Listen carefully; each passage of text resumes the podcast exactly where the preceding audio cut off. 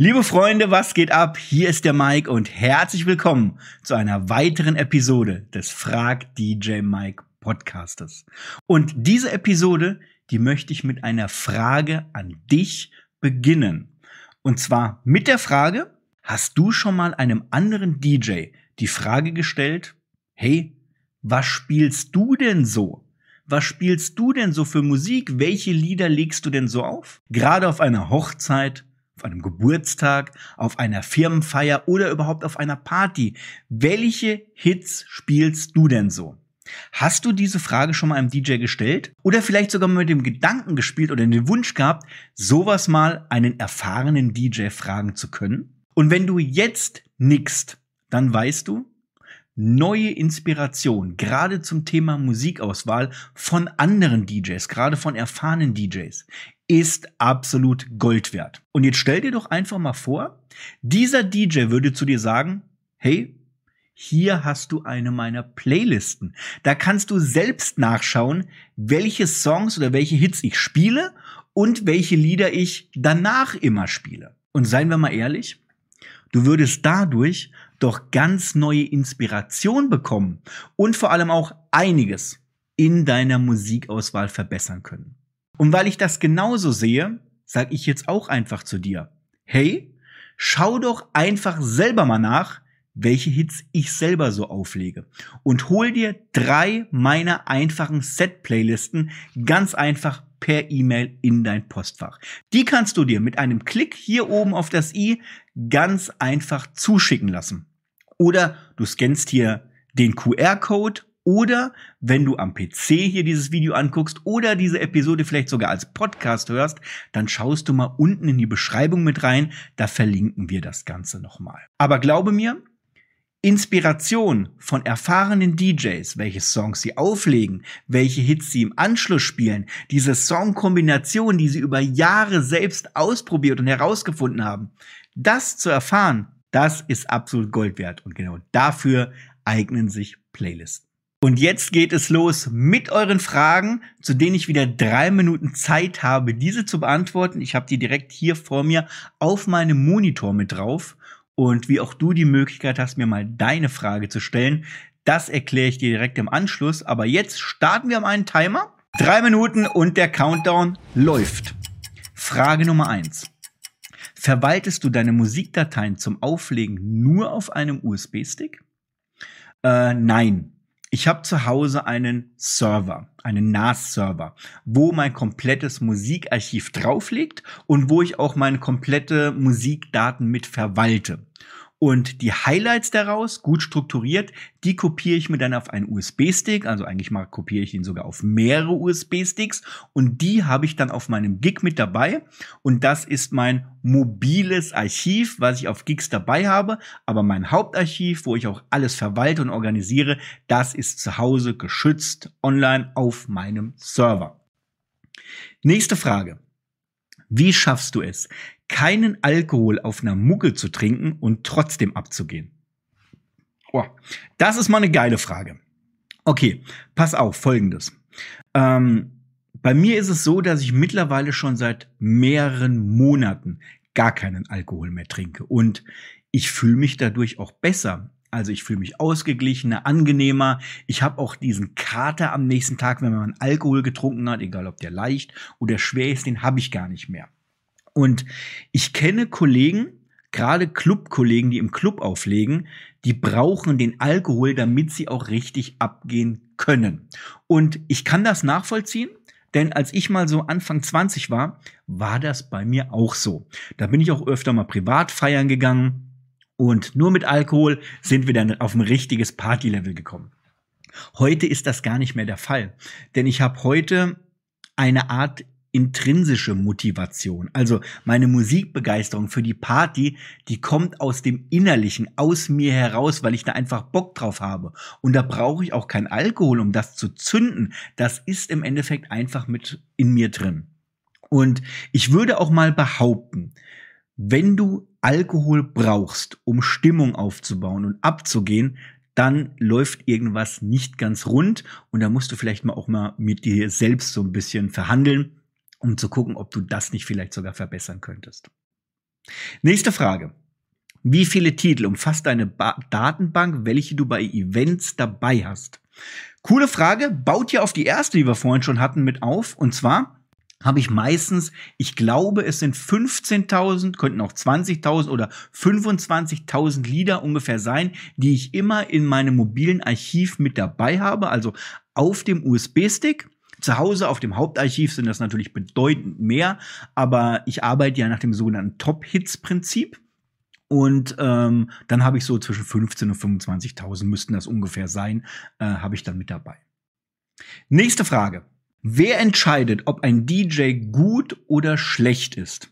Coole Frage. Also, ähm, letztendlich entscheidet das der Kunde. Also derjenige, der dich auch bucht, weil dem verkaufst du deine Dienstleistung. Zumindest wenn du wie ich in der mobilen DJ-Branche tätig bist, also wenn du das DJing als Dienstleistung betreibst, dann ist der Kunde, der entscheidet, ob du gut bist oder nicht. Was sich ja später meistens auch in so Bewertungen widerspiegelt. Wenn du jetzt aber zum Beispiel ein äh, Three-Style Championship DJ bist und vielleicht auch an solchen Contests und so weiter mit, äh, mitspielst, dann entscheidet das nicht der Kunde, dann entscheidet das das Publikum vor Ort, weil die ja direkt abstimmen. Also die jubeln oder die buhen dich aus. Da kriegst du direktes Feedback. Und so ein Feedback kann manchmal auch absolut gnadenlos sein. Also, da ist das Ganze wieder anders da. Aber wie gesagt, bei uns in der mobilen DJ-Branche, da entscheidet das tatsächlich der Kunde. Das entscheidet auch kein anderer DJ. Also wenn du von irgendwelchen Mitbewerbern, Kollegen hörst, oh, der ist ja gar nicht so gut oder der ist ja nur halb so gut oder der macht das ja so oder so, vollkommen egal. Vollkommen egal, weil die buchen dich nicht. Das sind nicht deine Kunden, das sind nicht die Menschen, die dich buchen. Letztendlich entscheidet der Kunde, für den du auflegst, ob du gut bist oder nicht.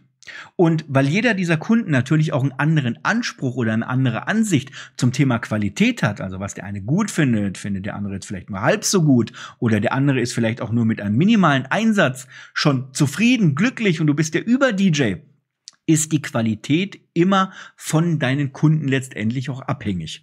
Also ich habe mal die Erfahrung gemacht, die meisten Kunden möchten einfach, dass du gute Musik auflegst, dass du eine gute Party gestaltest, dass er und seine Gäste Spaß haben, einen schönen Abend erleben können.